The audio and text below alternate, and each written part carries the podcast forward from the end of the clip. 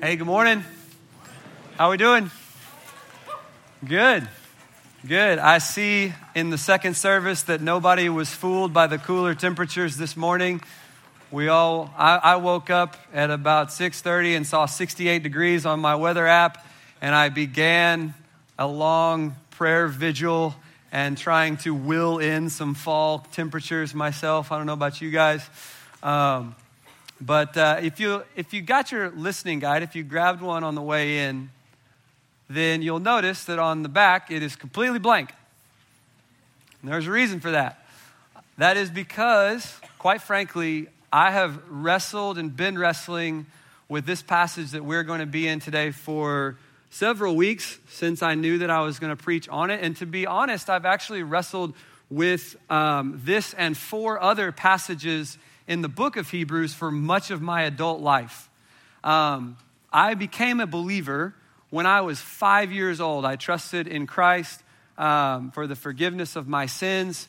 Uh, I grew up in a Christian home. There were three things uh, that were certain in my life death, taxes, and church attendance. So I knew, man, we were like opening up the doors, we were shutting down the doors. We would go take a quick break for lunch and then we'd be back for Awana that night, and then something on Wednesday. I mean, if the doors were open, we were there, right? Um, and so I never really knew, particularly, what it looked like to not follow Jesus. You know what I'm saying? Like, some of you are in a similar boat where we've just kind of always just grown up knowing him. Um, and I didn't I wasn't super excited about that story for, for a lot of my growing up years. I wanted the story, uh, the kind of the Damascus road experience where I was way, way over here and then God found me and now I'm way, way over here. And some of you, for, for whom that is your story, you're like, listen, you do not want that story. I'm not interested in that story. You know what I'm talking about. But, but I thought I wanted that story. And the reason is I, I wanted proof. I wanted some additional evidence in my life that I knew, okay, this is what I would look like without Jesus, and now this is what I look like with Jesus. And I wanted for those two things to be radically different. And that's just not my testimony, okay? And so you know if that if your story is anything like mine, you know that a lot that, that the first time the rubber really hits the road for you, if you accepted Christ as a very at a very young age, is when either you or a really close friend or family member of yours all of a sudden comes to you or you in your own in your own heart or mind say i, I just i'm not really there anymore. I don't know why. I, am just i don't buy it anymore. Um, and so for me i had a, uh, one of my closest friends in fact two of my closest friends um, growing up uh, all through high school accountability partners man we did everything together um, not, both of them, uh, shortly after we graduated from high school, uh, in, very, in different conversations, said, I just, It's not really me. That's not who I am anymore.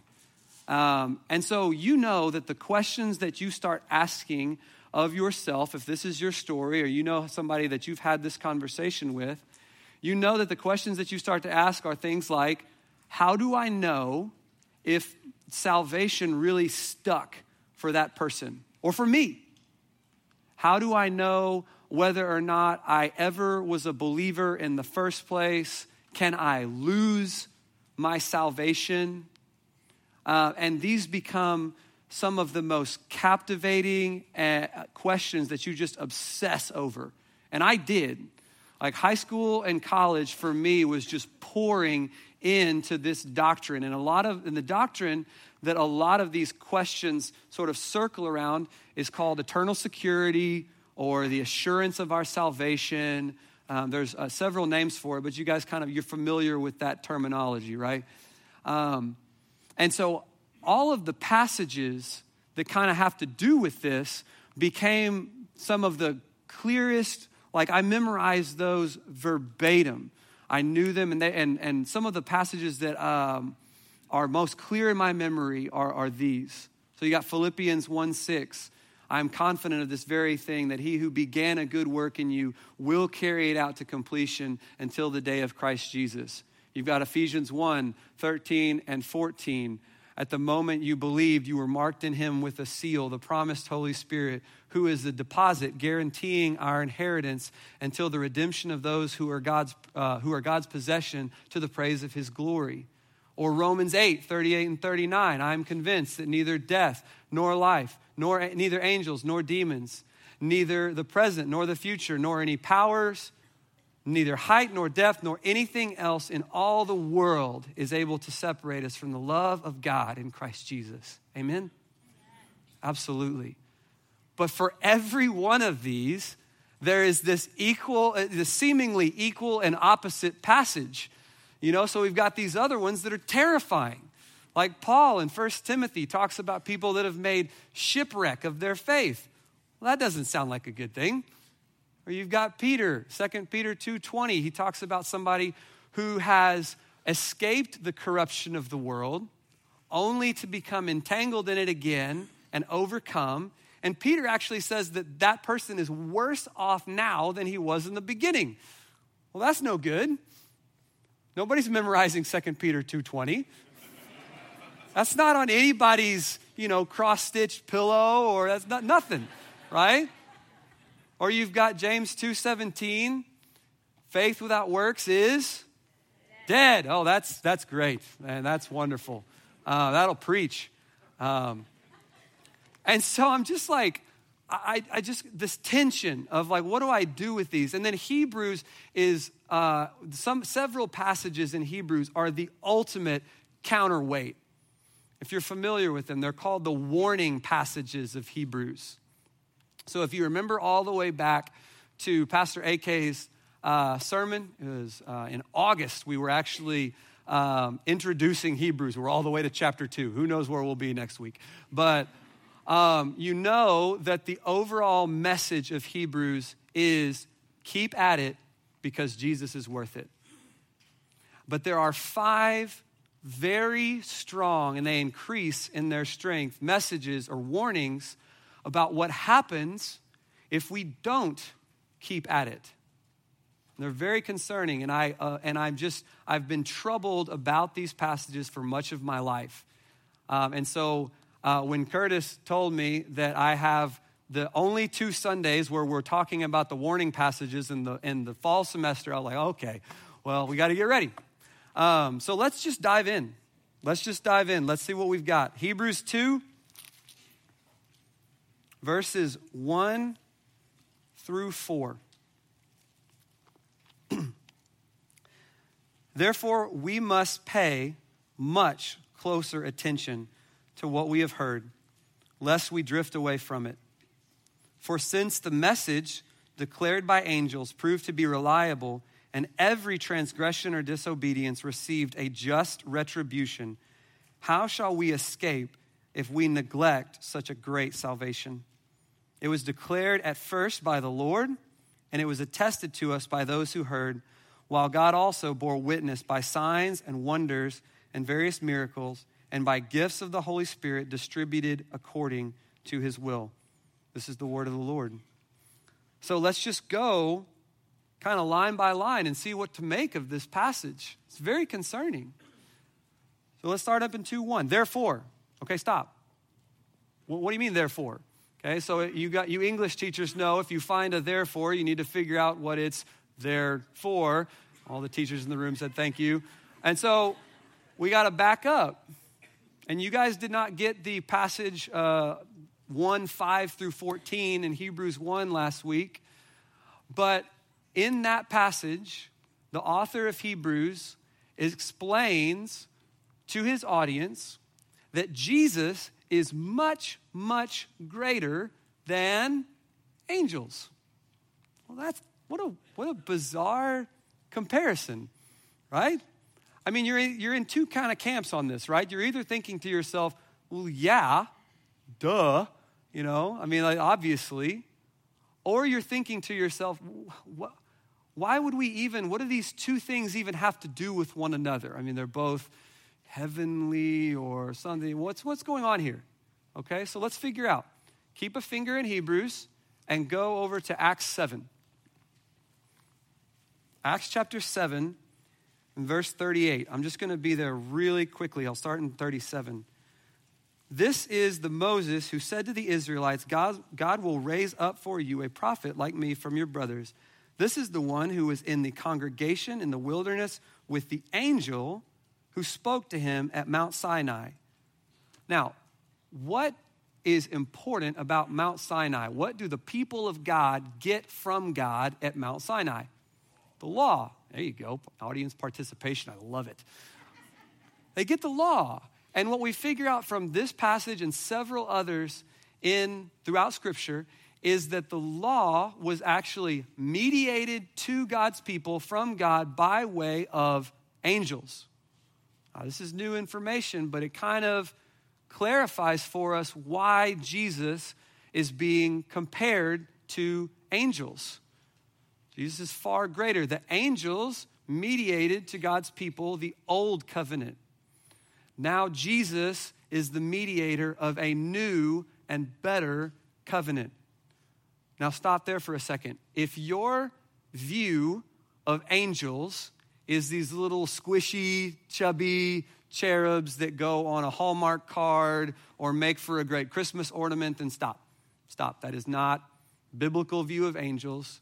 Angels, nine times out of ten, when an angel confronts somebody in Scripture, that person falls down like he were a dead man, prostrates himself, and tries to worship the angel. Now, they're Jewish people.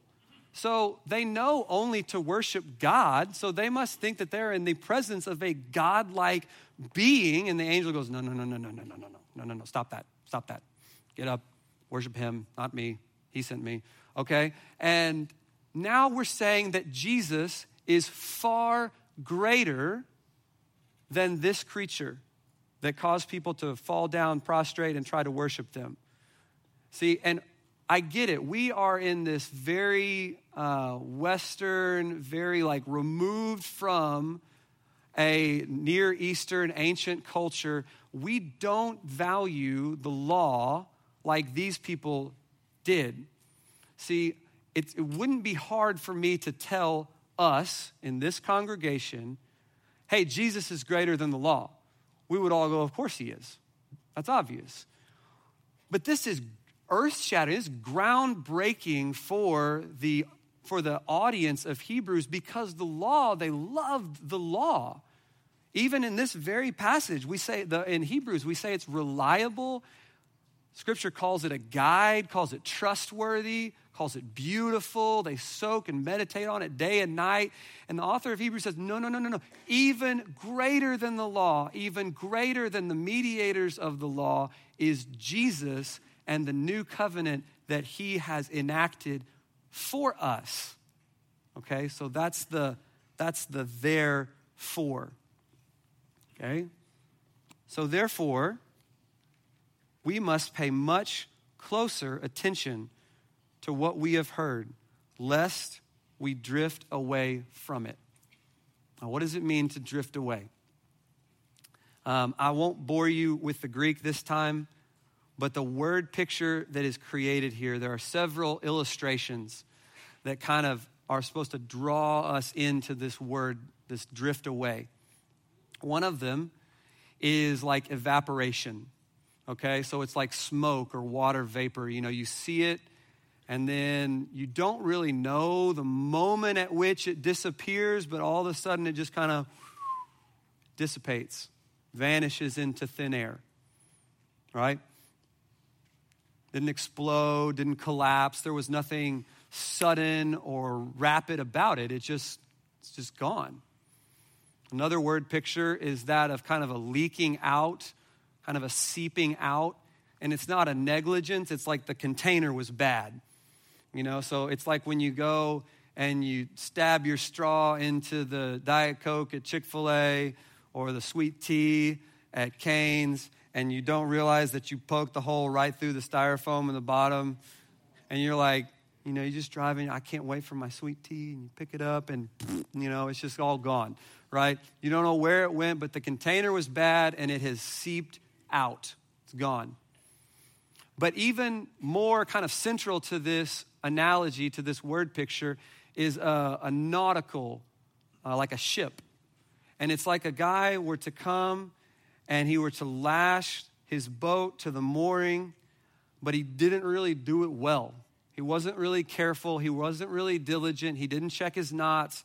And he leaves it and he comes back in the morning and the ship has been carried away silently, quietly, while he wasn't looking, while he slept, vanished, never to be seen again. This is the picture of drifting away. And so the writer says that we need to be very careful lest we drift away. Now, the question is what does it look like to drift away? Because I think this is most of our experience. I don't know very many people, I don't know anybody personally, actually, that thought that they were drifting away from the faith.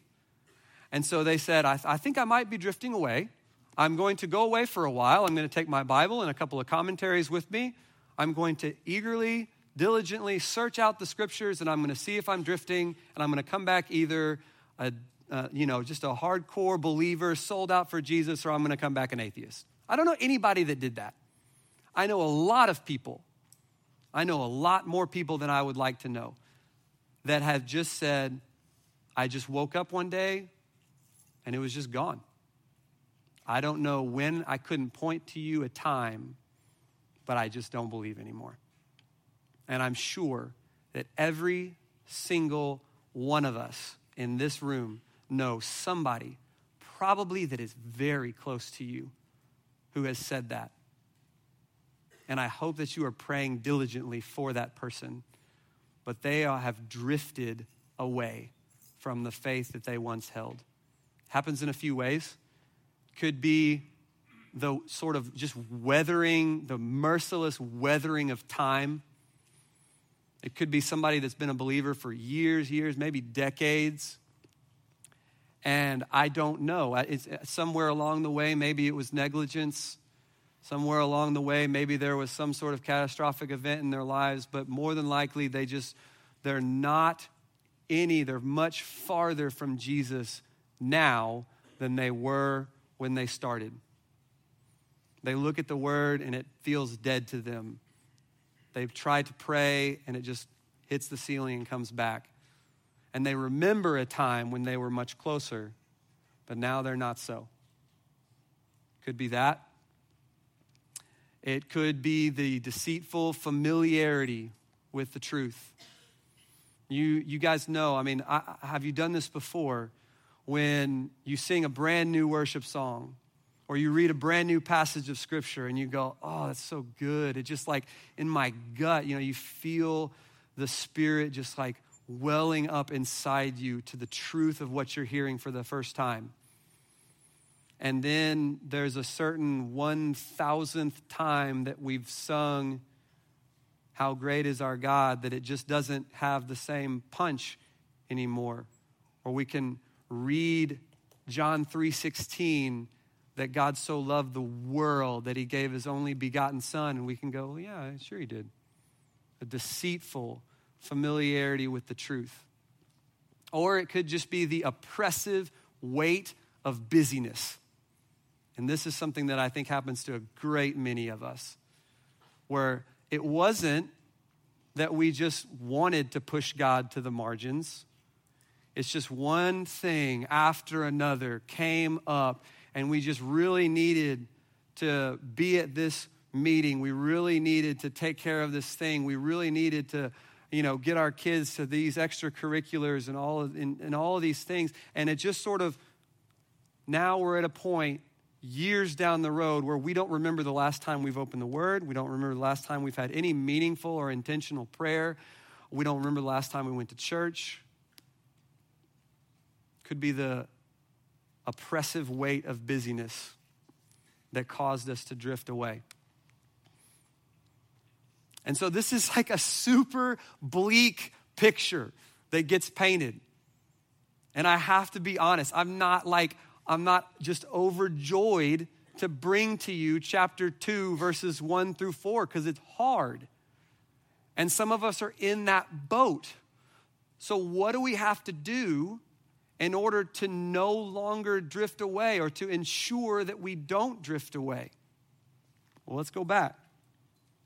We must pay much closer attention to what we have heard. So, if you remember, the writer of Hebrews is probably Jewish person, don't know for sure, um, but he is most certainly deeply immersed in the story of God's people. He is already, by this point, just in the first chapter alone, he is already quoted from three different books and six different Psalms of the Old Testament. I mean, dude knows his scripture, right? And he knows the story. He knows that God is faithful and his people are not over and over and over again, right? We're just riding the roller coaster of the nation of Israel through the vast majority of the pages of our Bibles. God says, here's, here's what I want for your good. And man says, nah, no thank you. I'll have this, I'll have this evil thing over here, please. Right?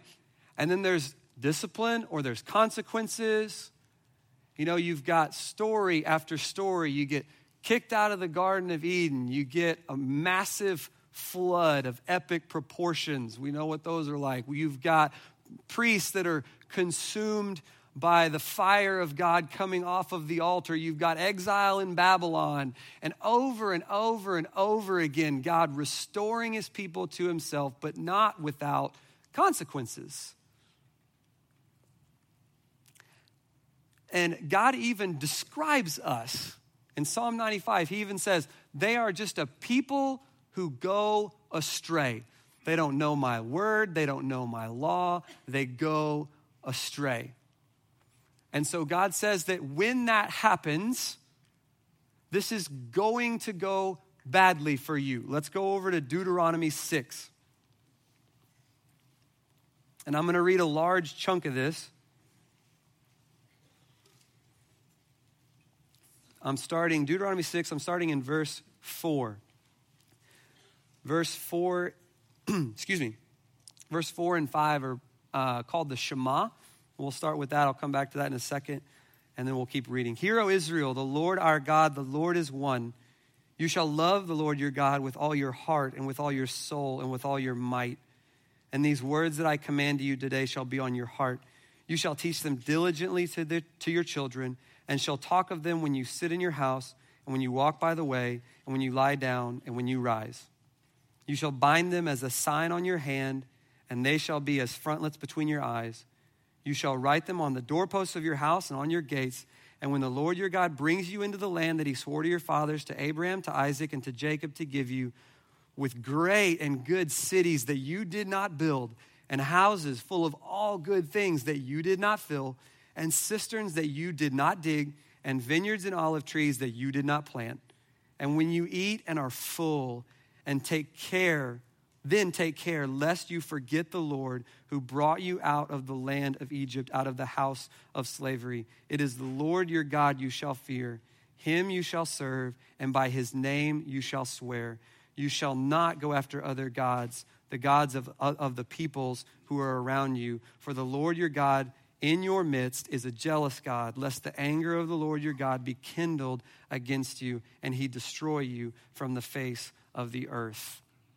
This is the word of the Lord. And what God is saying is that even for his people, when they forget the law, that first two verses, the Shema, they were to say that morning, noon, and night every day of their lives. They were to drink in and soak in the law. It was good for them, it was God's good intention to give them the law. We don't get that. The, the, the, we we think of it as something broken and old, uh, but Christ comes and says, I want to fulfill it, not to eradicate it. Right? But God says, if you don't follow the law, it's going to go badly for you.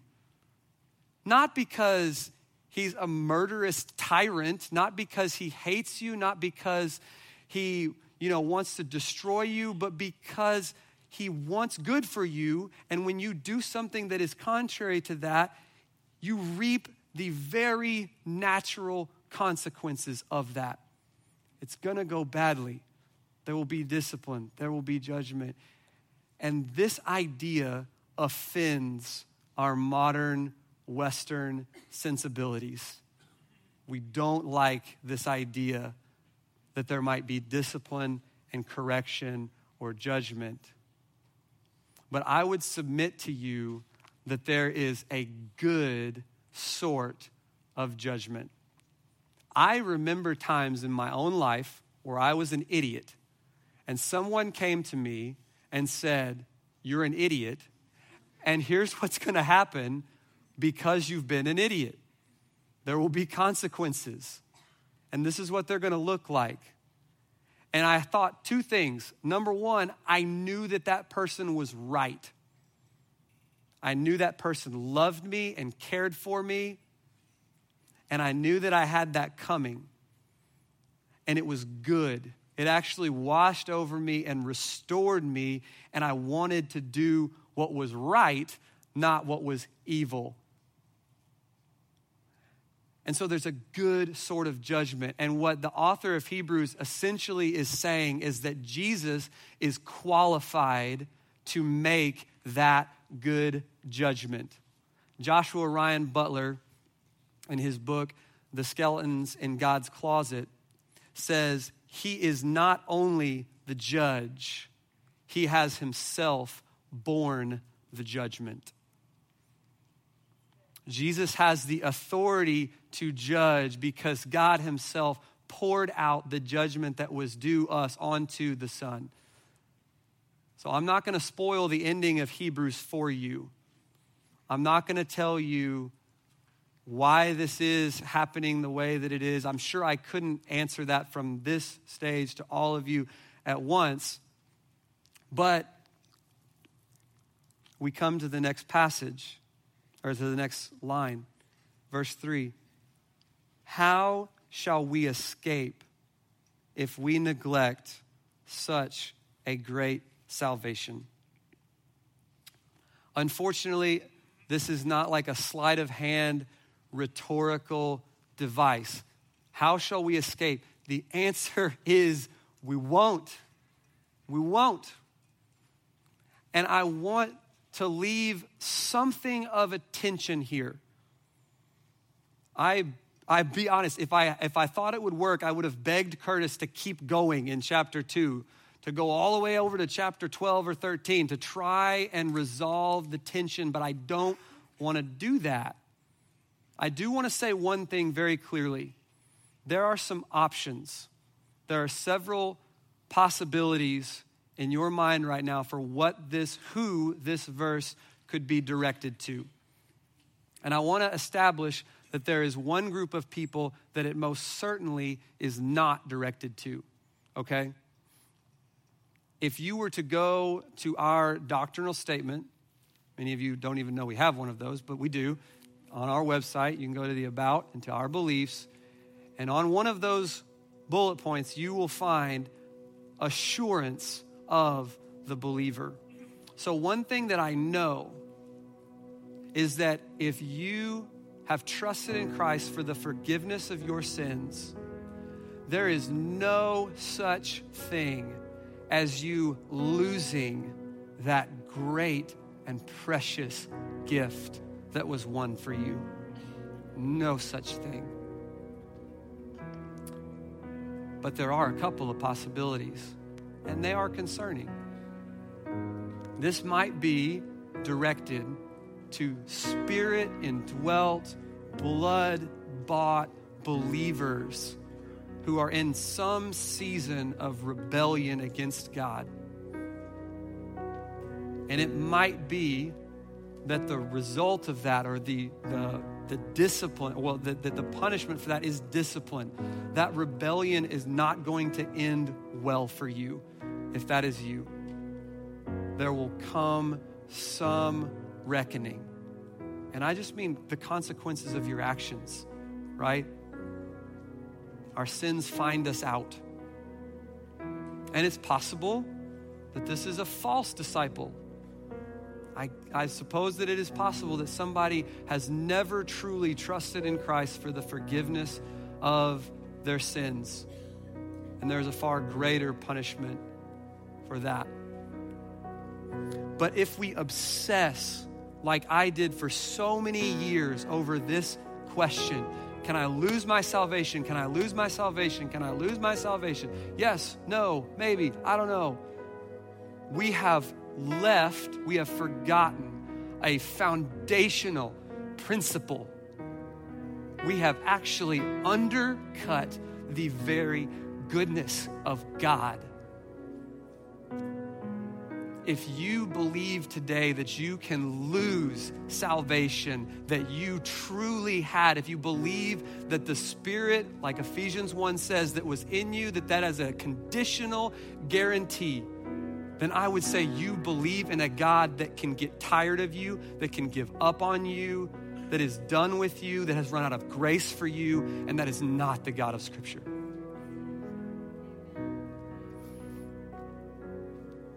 No, the God of Scripture says that if you can look outside and the sun isn't where you expected it to be, and you can look out at the, in the night sky and the stars are not shining, then and only then would God abandon his promises to you. Spoiler alert, that is never gonna happen. So if you are stuck and fixated on this question, I would submit to you that you have denied in a very real sense that God is to be trusted. Come back to Hebrews.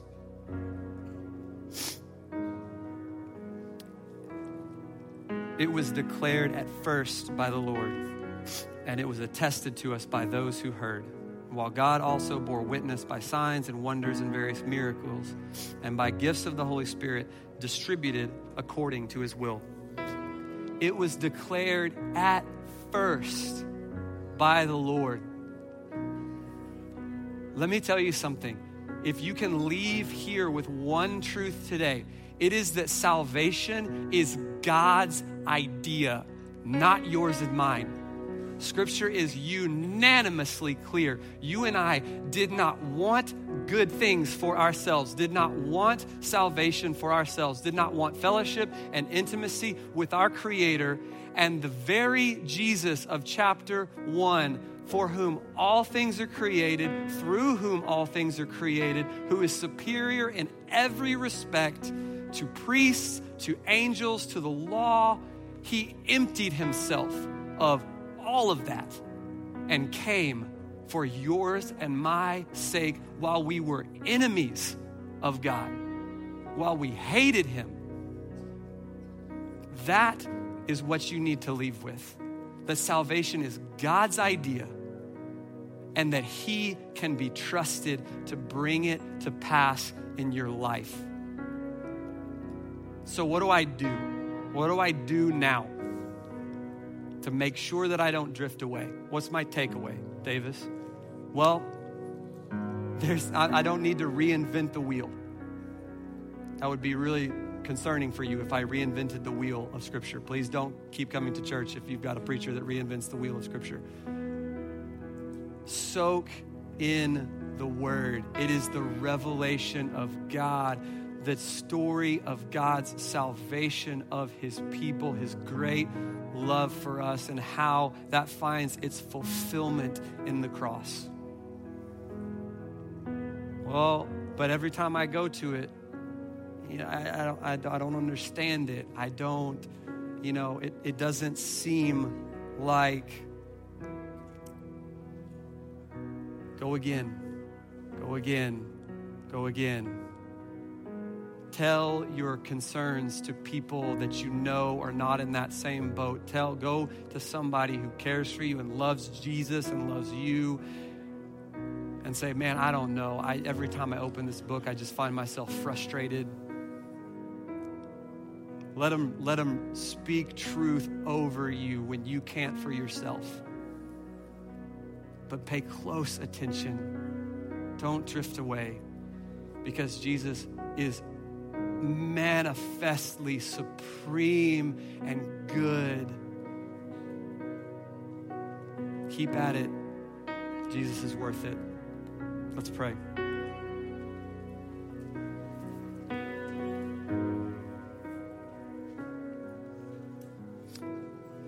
Father, I'm thankful for your word. I'm thankful for even the pieces that concern me, that call me to action, that warn me of the dangers of drifting away.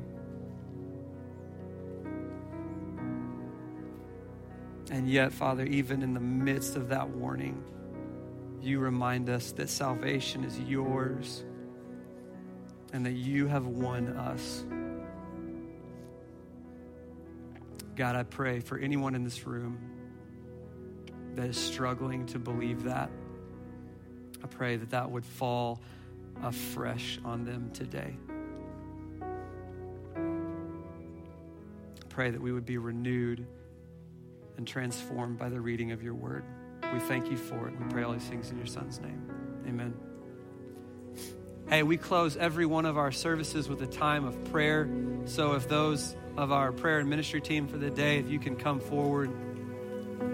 I would particularly ask you if you find yourself in a place where it just feels like your heart is hard, you've got some rough edges that need to be smoothed out. Uh, don't wait. Don't neglect that. I think we can feel that in ourselves. Come forward ask for prayer. Let somebody encourage you. Let somebody call you back to the truth of Christ's love and his redemption of, of us, of you. So you come forward and let's enter into a time of prayer.